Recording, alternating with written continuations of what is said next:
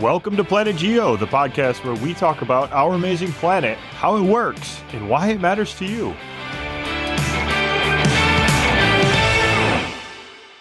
Before we get to this week's episode, we have a quick update slash uh, early Christmas present for y'all.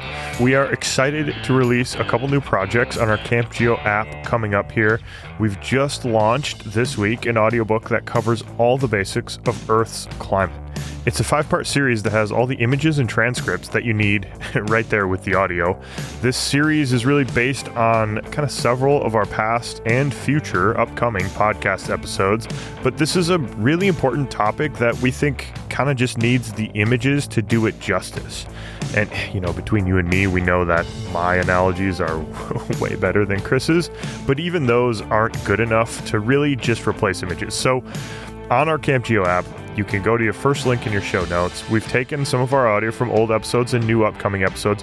We've whipped up some images to go along with it, added some extra conversation that discusses those images and kind of ties them all together and puts them into context. And then we've wrapped them up into a five part climate basics book that's available now for just a couple bucks on our Camp Geo app. You can find it on the app right now. Just follow the first link in your show notes. You can download the app, log in, then get access to lots of additional content, including our book on Earth's climate, that really the basics. We think this is such an important topic. It's useful whether you're just kind of interested in geosciences, whether you teach, or whether you're, you know, an active student. Uh, just one example of how important this is this content exists on the United States AP Advanced Placement Environmental Science test. So, if you know students or teachers who are out there who are, are looking into this or need sort of extra stuff to help them learn, please let them know about this. All right, here we go. On to the episode. Hey there, Dr. Reimink. How are we doing? Mr. Bolhuis, what's going on? I just Can I call you Mr. Bolhuis for this because we're on like a virtual summer science trip again? no, no, please don't. I don't like it. No, nah, I'm out of school. You're, you're out of school. You're on vacation. All right, fine. Christopher, Christopher, my friend. Uh, we are on a break and we are re-releasing sort of a geo travel series, Cure the Winter Blues, because we're at home, you know, thinking about fun trips to do in the summer. It's funny that you call this a break because it really doesn't feel like a break. We do this so that we can kind of like get our heads Yeah, above you're right. water and, and catch up and, and stockpile. But the more time we give ourselves, the we just invent new stuff to work on. And so That's true. We are inventing projects and sort of various things to do. Yeah, you're, you're totally right. We're, we're not actually on a break, but we're not releasing new content for a little while. And this is a really right. fun exercise because we've we've actually going back through this. We've done a lot. Well, we've we've talked about the geology of all of the main areas that you stop on this Summer Science Institute trip that you take 25, 26 high school students on every summer, and you've done for a couple decades. I went on this trip and I learned geology from you, and my dad taught a previous iteration of this thing. So I went on as a kid. You went on it as a kid as well, like uh, previous versions and iterations of this this kind of theme of this trip. So it has a you know really deep special meaning to us. And we've gone through the Badlands, the Black Hills, and Devil's Tower. Now stop four is the Grand Tetons, Grand Teton National Park. That's right. But when you went on the trip, Jesse, this was not stop four. We actually went from Devil's Tower to Yellowstone. But when I changed things up and, and decided instead of going to Craters of the Moon and to Rocky Mountain National Park, we decided to go north into Glacier. So it only made sense to go from Devil's Tower to the Tetons, then up to Yellowstone, and then from Yellowstone up to Glacier before we started heading back home. So changed it around a little bit. I mean, the theme, it's kind of the diff- the geology is related, but different enough that it doesn't, I, I'd imagine it's not that big of a shift. Like, you, you don't have to tell a dramatically different geologic story or shift around your curriculum that much. Did you during this shift? I mean, slightly tweak it? No, but continuing with the idea of us saying what's really special about each place, the Tetons is maybe my favorite place. It's, And why it's hard that? for me to, I, I just, I don't know. I don't know. I'm stuck in a rut. You know, Jenny and I keep going back. And this is where we've been like summer after summer after summer. Every once in a while, we take one summer off and go someplace different, but then we're right back to the Tetons. We just can't get enough of it. Whether it's climbing, whether it's backpacking, we just love, love, love the Tetons. It's just, I mean, I honeymooned there. Jenny and I, right after we got married, spent a week out in the Tetons. So it's just a very, very special place. Well, it's just, it's a stunning place. I mean, it's a shocking place, right? It, because of the geology, the mountains just hit you in the face when you're driving up.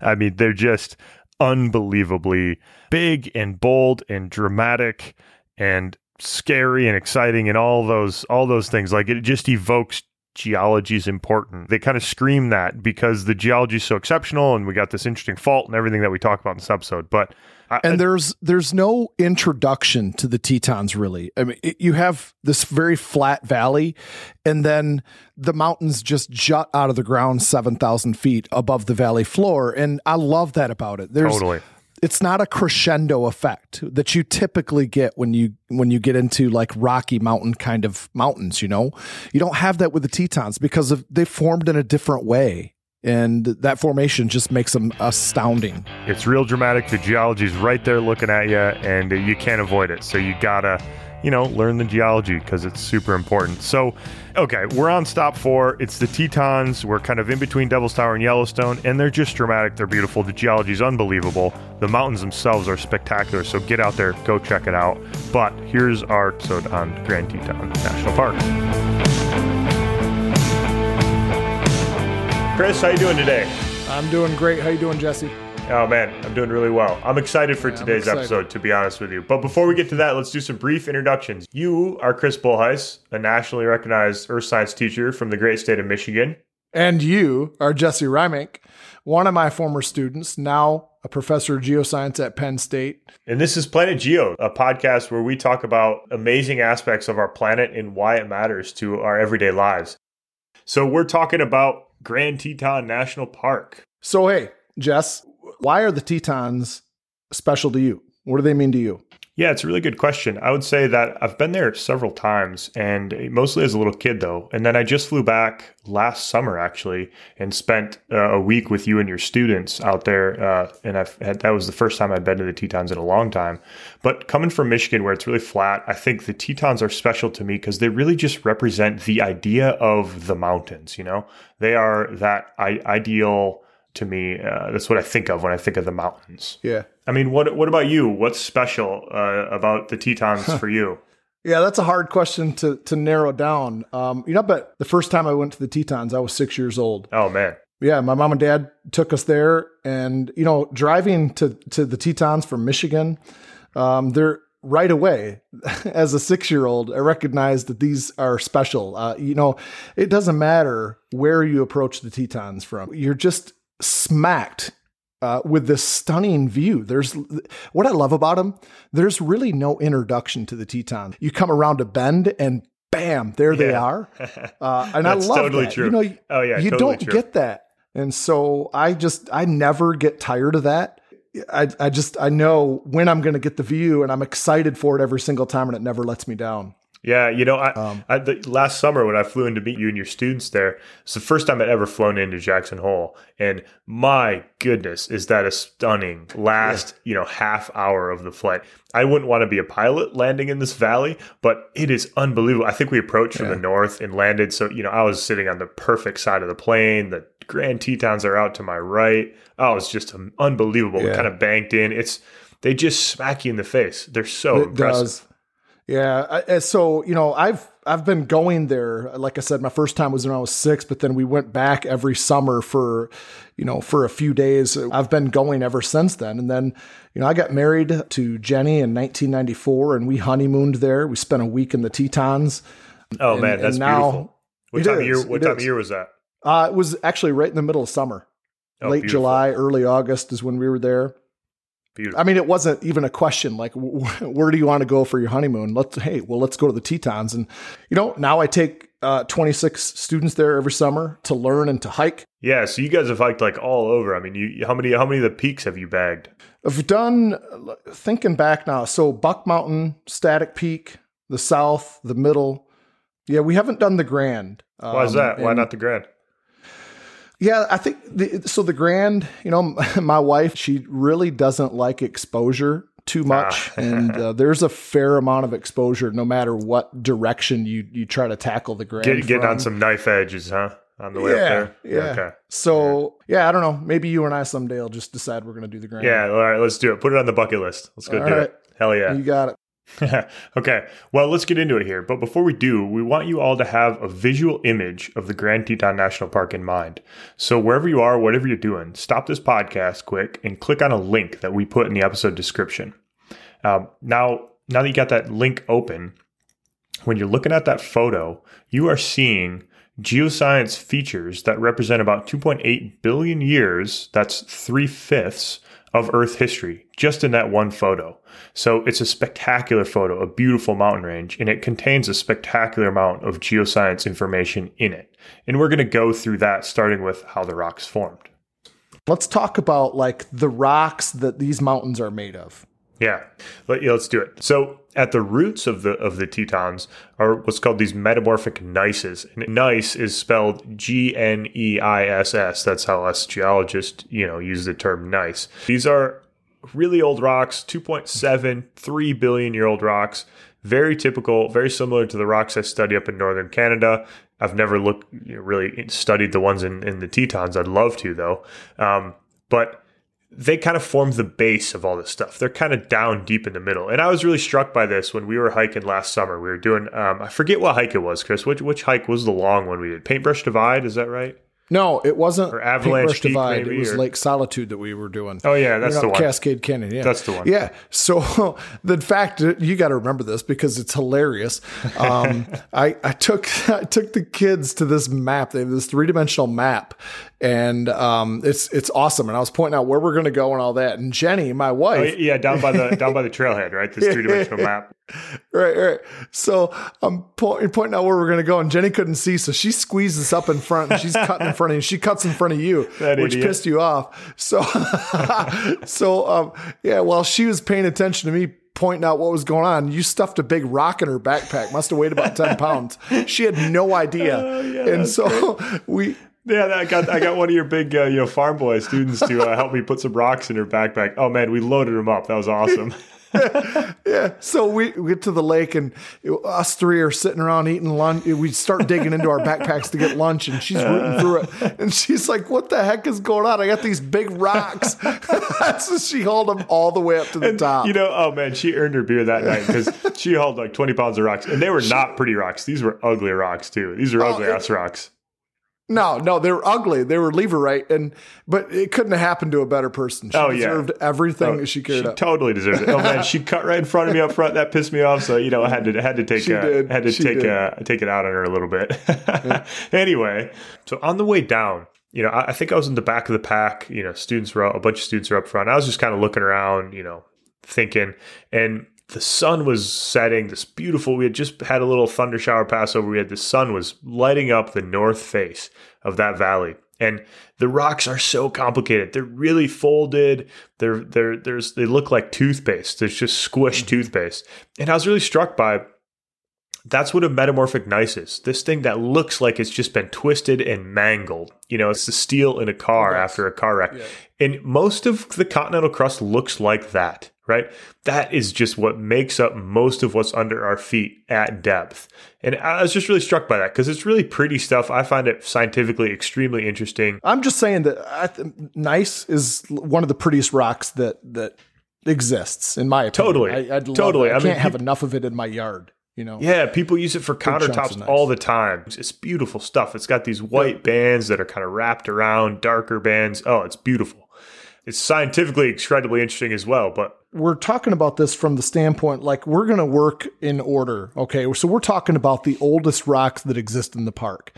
It's this metamorphic gneiss. It's highly messed up, contorted, subjected to massive amounts of heat and pressure. Where did this rock form, Jesse? Yeah, so it's a bit of an open question. Um, these rocks are around 2.7 billion years old, and some people believe that these rocks were formed when plate tectonics really started on Earth. So a lot of people think that these rocks formed in a subduction zone. So something similar to the west coast of the United States right now. Think of Mount St. Helens or think of Yosemite National Park or think of Italy, a modern subduction zone going on there. But these rocks have a really tortured life. They've they're really deformed, they're metamorphosed many times, subjected to high pressures and high temperatures. So it's not entirely clear where they formed and how they formed. And and this is a part of active research for me personally. So um, I could go on and on and on for hours about it, but I won't I won't belabor that. So uh, one of the interesting things about the gneiss, and I want you to talk about this because you're the you're the meta, you're the nice guy, okay? is a lot of this stuff has garnets in it or magnetite crystals in it that have like these. They look like eyes. Um, you have these white halos that surround these dark colored garnets and magnetite crystals. What, what's going on with that? Oh yeah, so you can often see these things, right? So garnets are like a little deep red, kind of ruby, ruby red color, even yeah, darker than that. Um, and then magnetites are going to be these really dark, really dark crystals that um, you can sometimes see, and they'll have these little light colored rims around them. And really, what this is is this is like metamorphism in in action. This is a rock being turned into a different type of rock. This is crystals forming under high pressure, high temperature, where the elements can move around within the rock even though it's not melted. So this is solid yeah, state. they become very soft, right? Yeah, they become like super soft. Plastic. Hot plastic. That's the perfect analogy. It's hot plastic. And when you have that, elements, individual atoms, can move around in the crystal structure more freely, more rapidly. And so what happens is when you start to form a, a, garnet, it basically pulls garnet has a lot of iron, has a lot of magnesium in it, and it basically pulls iron and magnesium from all the little mineral grains around it. So you kind of deplete the area around that of iron and magnesium, which and are iron- dark colored minerals, right? So this makes sense then. So you have these white halos around these dark crystals. When these things were forming, they were basically stealing those dark colored constituents and, and using it to grow the magnetite and garnet, right? Exactly, exactly. And one of the best examples of this is is a you know a little camping trip that we went on like a, a decade yeah. ago, probably to Gore Mountain up in upstate New York, where with these huge garnets. I mean, they're like softball sized garnets with these massive depletion halos around the edges. They're beautiful. Oh, do you remember that? That was a great we were, trip. I, we were giddy with excitement. Oh yeah. Um, Oh my god! Young and dumb and extremely Couple excited to see some big garnets and some. Yeah, but niceness. they were as big as a baby's head. These oh. things. It, yeah, we sh- we showed up and the owner. I mean, the owner was just like, "Oh yeah, come on down to the pit." You know, where they're like, yeah, I mean, they're court. We thought like, we were to get yelled at so. Yeah, bad. yeah. We, we we pulled up. We're like, "Oh, we're to get kicked out of here." He's like, "Oh yeah, come down to the pit." I mean, they're mining this stuff. They're like sectioning it for you know amazing countertops, like some of the best uh-huh. countertops uh-huh. I've ever seen. Well, so all right, the, this is funny because when you guys got out, I was off somewhere else, and the owner comes ripping up in his. Uh, Chrysler 300. Yeah. we think, oh, this is not going to end well. We're yeah, going to get yelled yeah. at. And you, you, you, right away call me, hey, Mr. Bolhuis, Mr. Bolhuis, yeah. um, can you come over here and, t- and talk? Guys, can you can you be in charge over here, please? Piece of work. Yeah, throw me right into the bus. That's right. It worked out though. That was good stuff. So anyway, it's the same process, right? It's the same thing. These depletion halos. To be honest, Chris, I don't really remember seeing these. Are there good places to see these depletion halos? Certain hikes that you can see them at? Yeah, you can see this metamorphic gneiss, and it's kind of hit and miss where you're going to see these halos. But this gneiss is all over the place up up in Paintbrush Canyon going up over to uh, you know if you can go up over paintbrush divide and then back down the backside to to lake solitude. Death canyon is another really popular hike in the park. Death canyon and you take that up and you can take a, an offshoot up to static peak. These rocks in those three really popular places in the park are really abundant and good places to see these halos and so on so if you're um, going, if you're planning a trip to, to Grand Teton National Park, go to those places. You can marvel at some really ancient rocks, beautiful yeah. rocks. Yeah, for sure. All right, so Jess, let's move on. Yeah, let's. What's the next step in our uh, geologic history here? Well, you know, so we in geology we always have to work from the beginning to the to the end, right? We have to work yep. from the oldest to the youngest, and so we talked about this metamorphic gneiss, um, and then following that up is this much lighter colored granite. It's stark contrast to the dark grays and almost black and browns of the metamorphic gneiss.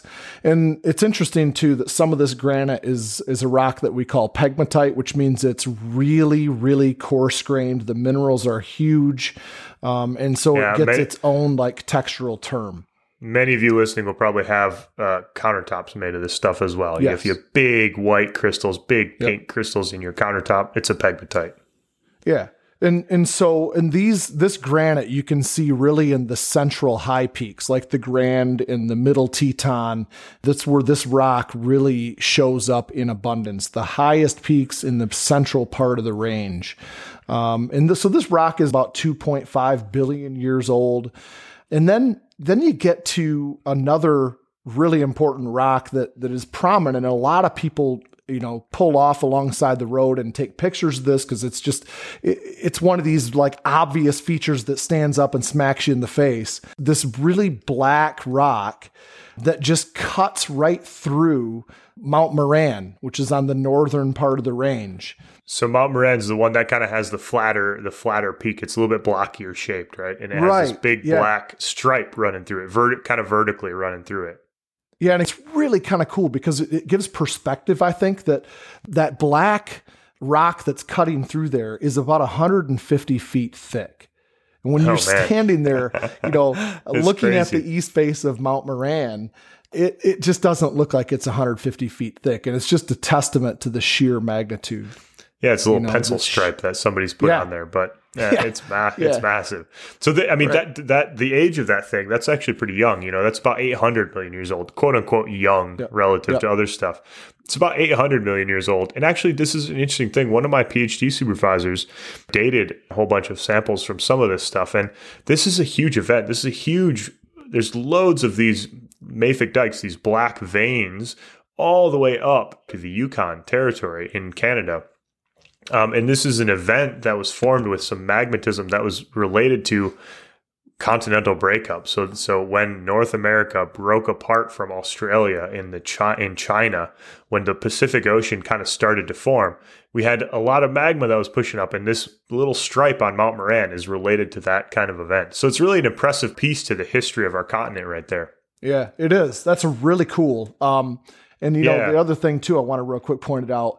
I've climbed the Middle Teton a few times, and uh, going up to Garnet Canyon, r- which is right at the base of the Middle Teton, there's a much smaller um, black dike that cuts through right through the middle of the Middle Teton, and it goes all again all the way through to the other side too. Just uh, these, they're all over the place in the Tetons. Those I think are just probably the two most famous.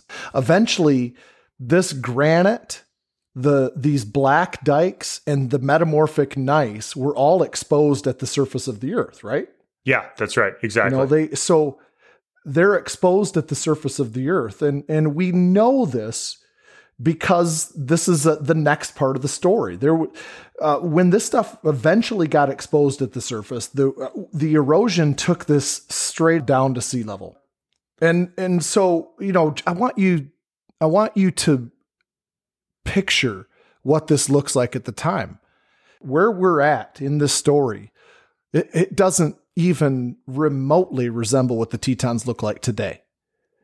It, to me, and Jesse, you correct me if I'm wrong because you've spent more time there, but this is more like the central part of Canada, where or the Hudson Bay, for instance, Yep. where you have this, you know, the Canadian Shield with these super old rocks exposed at the surface, but the Hudson Bay is dropping off sedimentary rocks on top of them. That's right. That's right. I mean, You know- these are these are like you know the the sand on the beach. You know, there's rock underneath your feet. There's actually continent underneath your feet, but there's sand on top of it, and there's a bunch of sediment being deposited right on top of it too.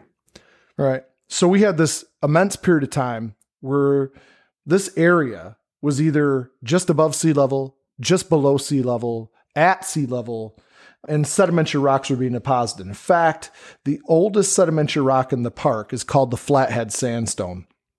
And it is that sandstone, that kind of brown, light brown sandstone that you see on top of Mount Moran. Hmm. Right on top of that black uh, igneous rock that cuts across Mount Moran. To back up and just summarize real quick, is that it was a long time where we had this sea depositing sedimentary rocks, and it's a it's an impressive amount of sedimentary. rock. We're talking thousands of feet. So Yeah. that's where we're at right that's that's Right. where we are in our story right now is we have this massive accumulation of sedimentary rocks from a sea that was there for a long period of time And so, but then, you know, okay, we're kind of done with the sort of rock formation of part of the story, mm-hmm. but how do we get to the mountains? We got to get to the mountains at some point, right? Yeah, let's do it. And one important thing to note is that they're really young, aren't they? I mean, Yeah, they are. mo- most of the Rocky Mountains, as we know them, kind of became mountains. They got pushed up about 50 million years ago, or even older than that. The Tetons, however, they, they went through that period as well, but the Tetons, as we see them today, are much, much younger. They kind of started around 15 million years ago, 13 million years ago, and they're still continuing to be uplifted. So they're really active. And this is a, a feature that is not common in the Western US. It's kind of so the interesting thing about this, Jesse, is that because the Tetons are so young, they're engaged in this classic struggle in the geoscience world. There are two forces forces that lift things up and forces that wear things down. And you know, the force that lifts things up is related to tectonics. We've talked about that in earlier episodes. And then you have the force that wears things down, which is weathering and erosion. And right now, the Tetons are actively rising, and yet erosion is relentlessly grinding them down. And when the Tetons stop rising, the powers of weathering and erosion will take over. You know, I mean, think about this a second you know, we said the Rocky Mountains are much older. Most of the Rocky Mountains are much older. The forces that lift thing, them up is done. That event is not going on anymore. So the only thing that's happening to them, well, they're being affected by weathering and erosion predominantly. That's right. So they're getting knocked down slowly but getting knocked surely, getting knocked down, right? I just the Tetons, they're a restless mountain. Yeah. The Tetons are not they're not formed by volcanic mechanisms or anything like that. These mountains are formed by seismic disaster. Yeah. You know. no, that's that's a great point. I mean, the reason that they are so spectacular and the reason they're more stunning than other parts of the Rocky Mountains is that they're the front line, really, of this battle. This uplift versus weathering and erosion, knocking down battle. It's a totally dynamic place, and it's a place that you can see these two forces in action, basically. Yeah. Yeah, I you know, I've witnessed this uh, many times in the backcountry and there are certain canyons where it just seems to happen more often than in other places in the park.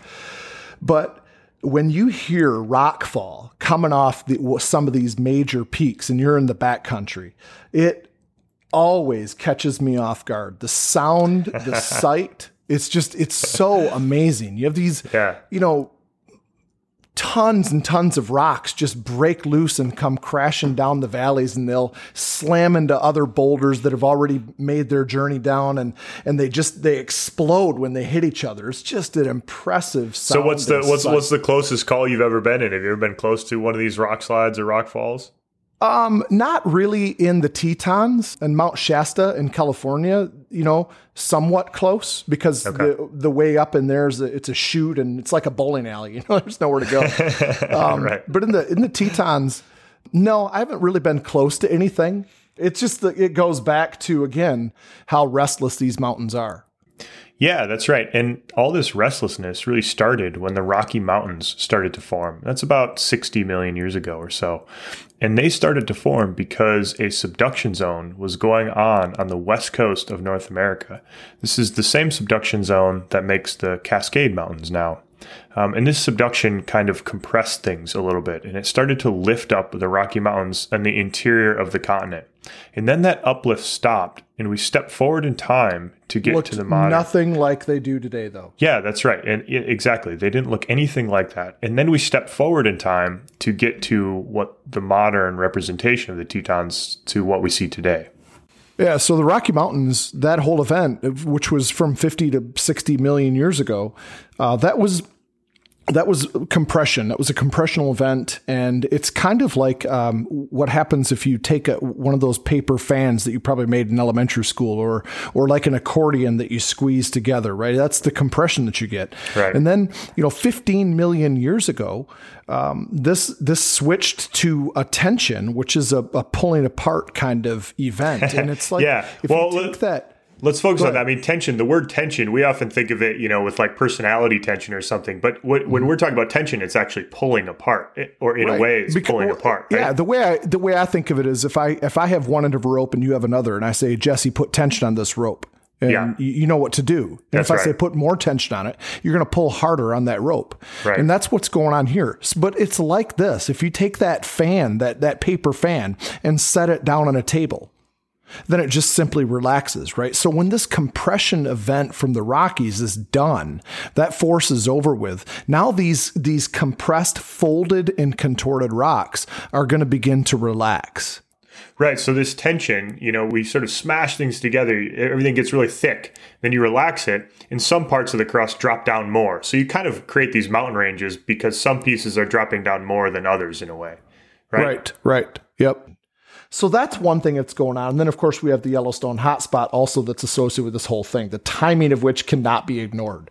That's right. So- So, revisit episode three to hear more about the Yellowstone hotspot. Right but the Yellowstone hotspot also impacts the Grand Teton National Park in a really kind of dramatic way. Yeah, because, you know, the Tetons really didn't kick into high gear in terms of, you know, the amount of uplift that's going on until, you know, really ramping up about 2 million years ago.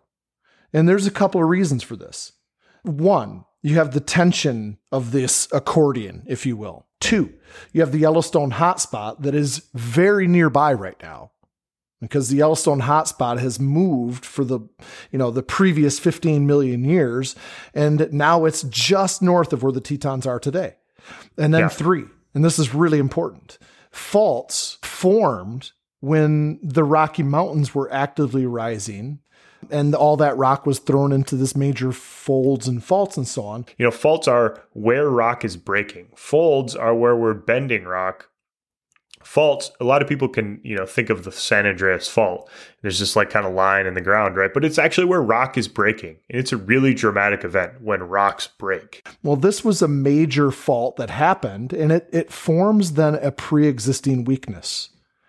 And so if you take the the pre existing weakness and combine it then with the tension that's now going on due to the relaxing of the rocks and the Yellowstone hotspot, where does it break? It breaks where it was already broken. That's right. It, it's kind of the opposite of you know when you break your your bones. If you break your bone, it usually heals back strongly.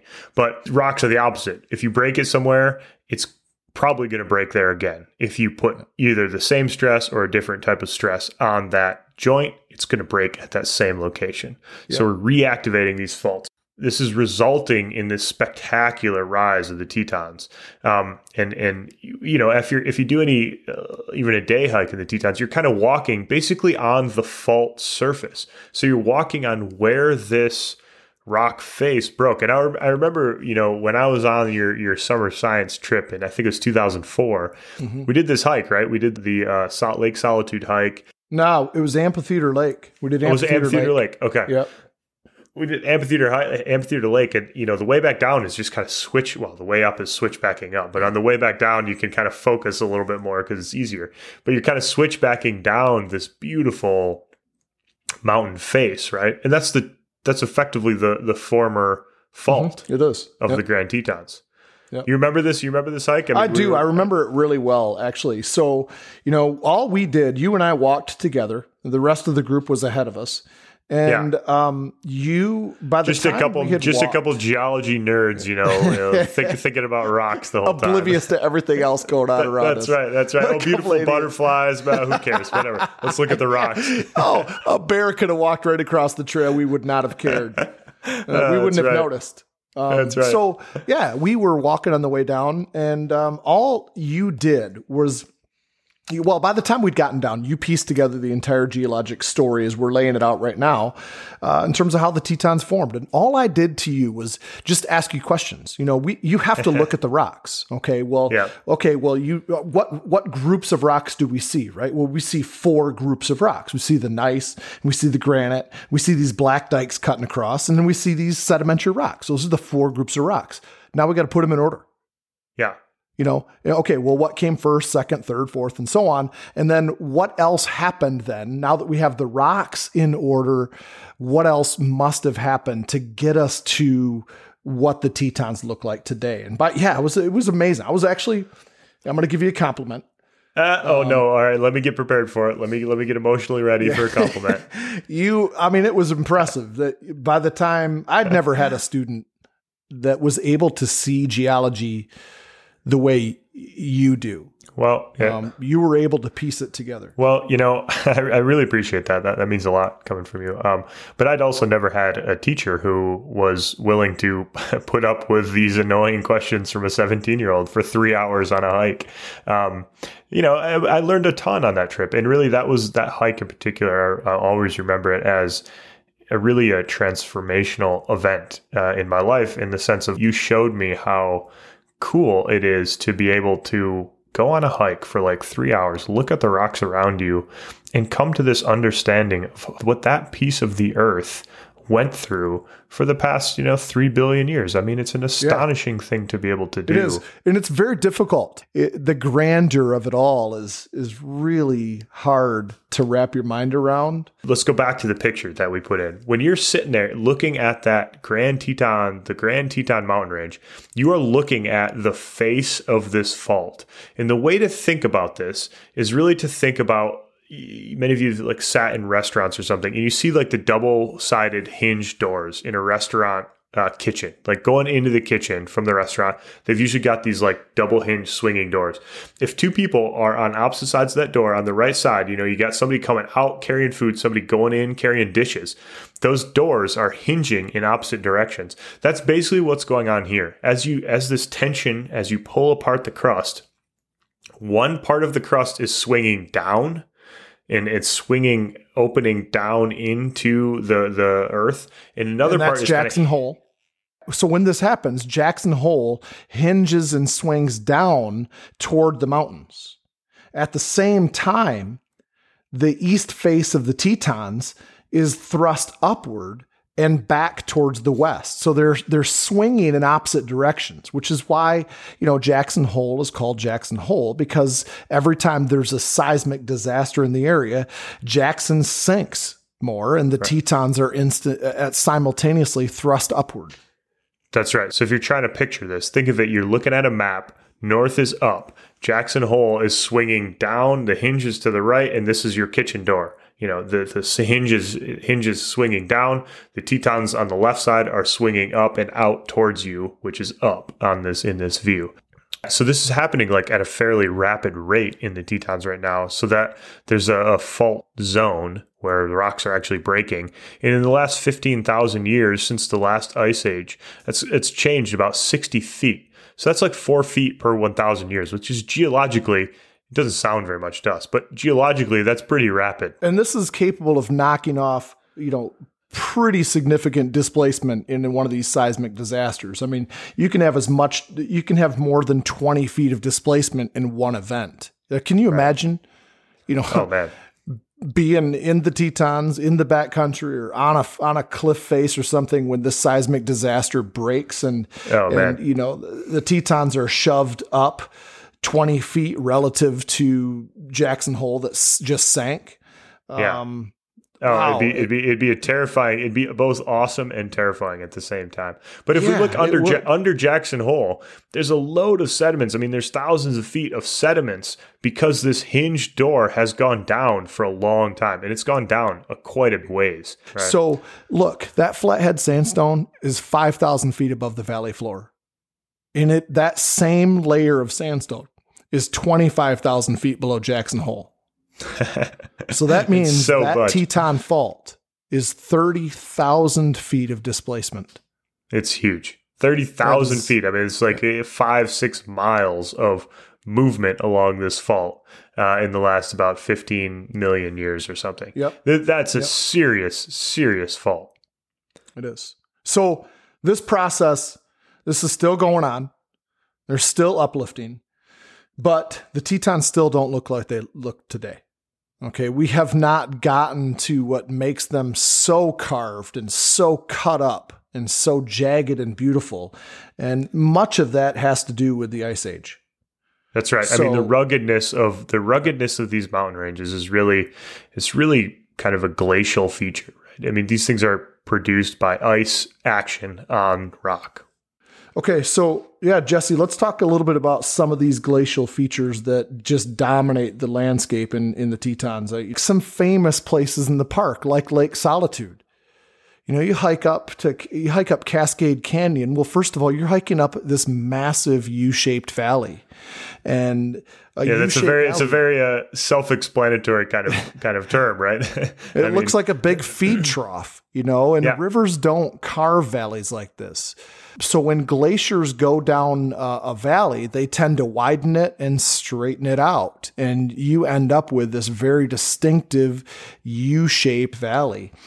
So you hike up this just this incredible U-shaped valley up to Lake Solitude, and you're standing in this amphitheater. Then, uh, when you get to the lake, and you know you look around, and it's it's almost like a like an ice cream scoop right out of the mountainside. It's literally just the, to That's me. Right. I look. It's a, it's a great description.